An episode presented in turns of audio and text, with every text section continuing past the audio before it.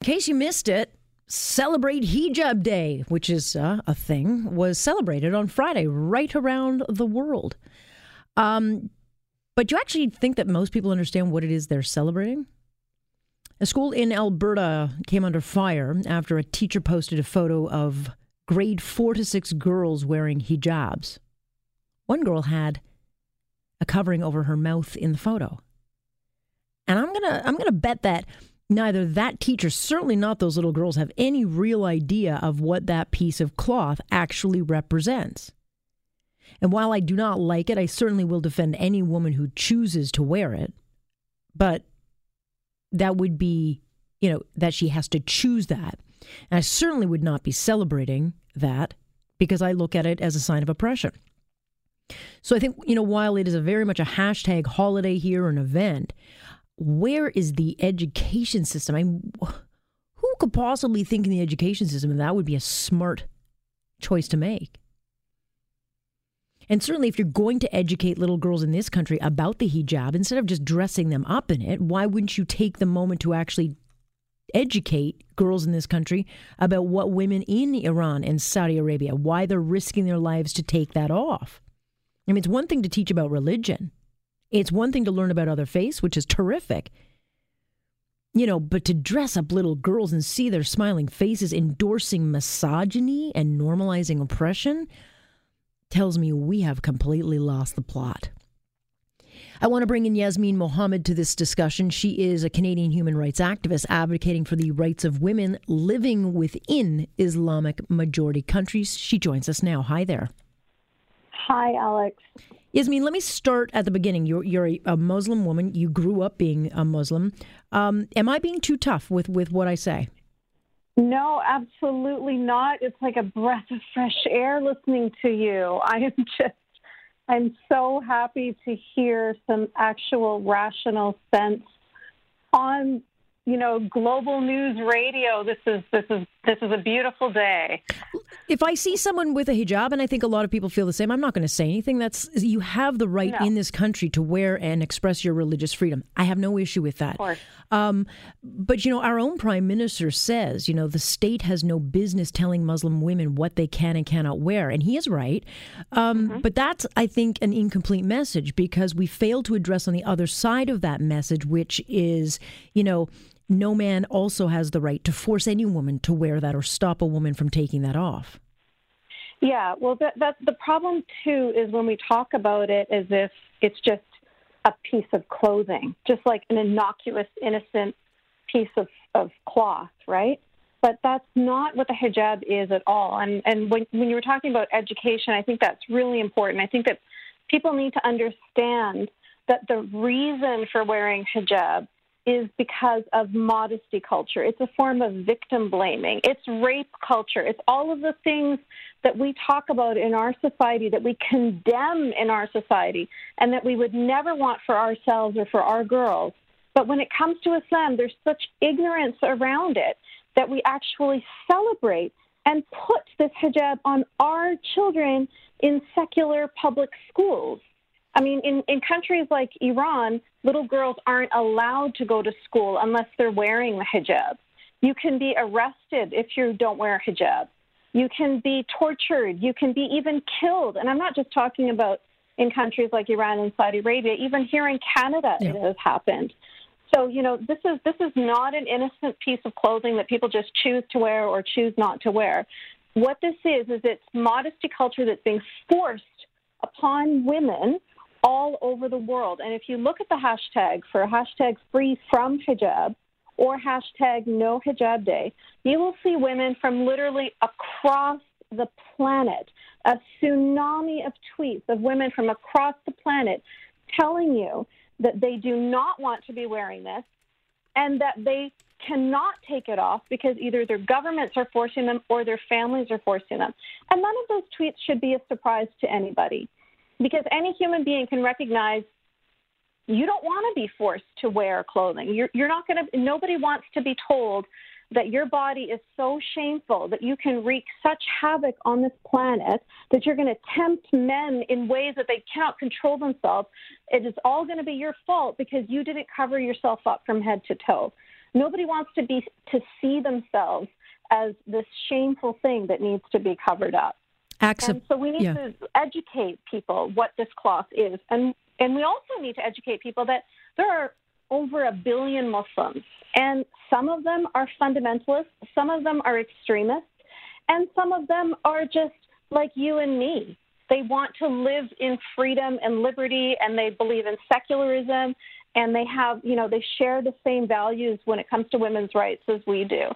And so when we always talk about Muslims, especially when we talk about Muslim women, we always talk about them with a hijab on, as if that is the poster, like that's the typical Muslim, and all other Muslims don't matter. You know, we, we, we don't understand that there is this spectrum of Muslims.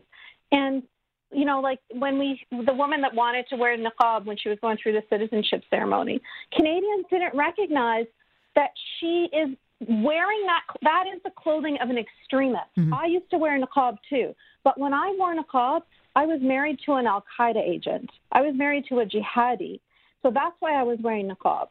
The women that are wearing the niqab are generally coming from that kind of a mindset, and when we celebrate the hijab and when we celebrate the niqab, we're not understanding that we're celebrating fundamentalist Islam. We're celebrating a fundamentalist ideology. Instead of supporting the Muslims that are the secular, liberal, humanist Muslims that share our values, that want to live amongst us, we are celebrating instead the ones who are extremists. Let, let me ask you, when, how old were you and what was it like as a Muslim girl? I mean, maybe you can characterize it for listeners of what it was like that day your mother came to you and, and gave you your new, your new role in life. That is, uh, you know, it still bothers me. I have a I have a young daughter now who just turned 10 and when she was turning 9, I was looking at her and thinking of how she plays soccer and she goes to dance and you know, she goes swimming and, and she's just at the, you know, enjoying her childhood.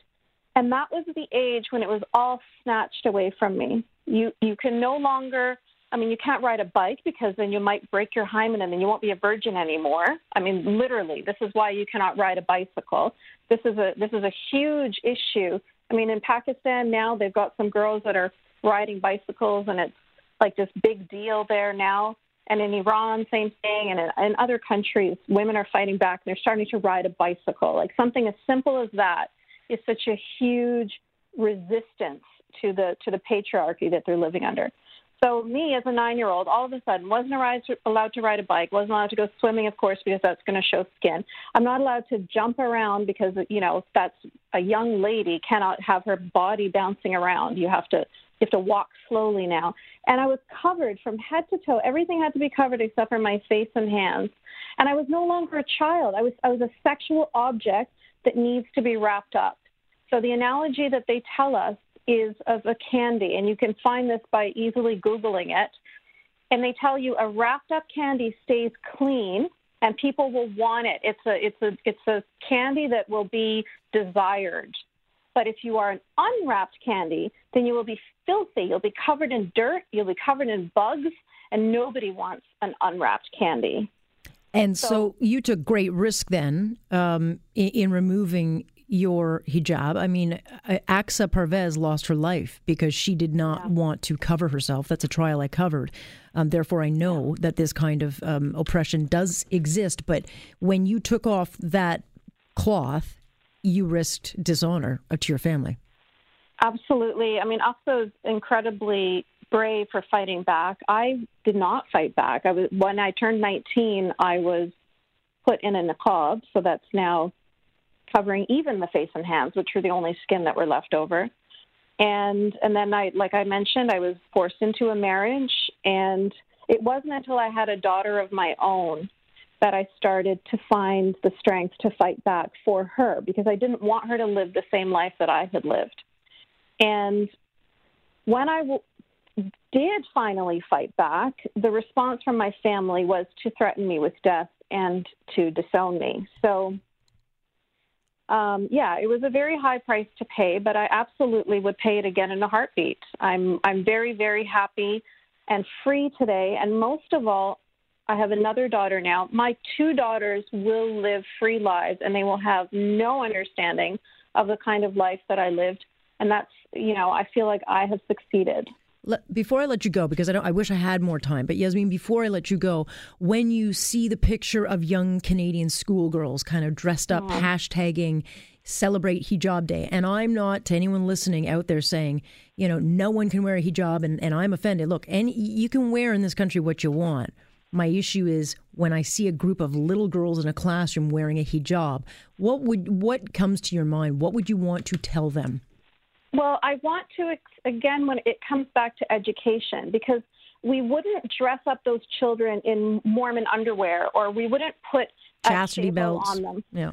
Chastity belt, exactly. We wouldn't take any other symbol of of misogyny, of modesty culture, of patriarchy, and put it on our children and celebrate it and say, look, isn't this lovely? Let, let's wear a, a, you know, let's shave your head and put a wig on for today because yep. we're going to you know, celebrate Hasidic Judaism. Yep. We don't do that with any other religions. Mm-hmm. But even though Islam is the second largest religion on the planet, there is such ignorance around it, and it causes people to do such confusing things. From my point of view, I find them to be so incredibly confusing, like the liberal march with a hijab on the poster leading a liberal women's march, when the hijab is the opposite, the absolute antithesis of liberalism and feminism.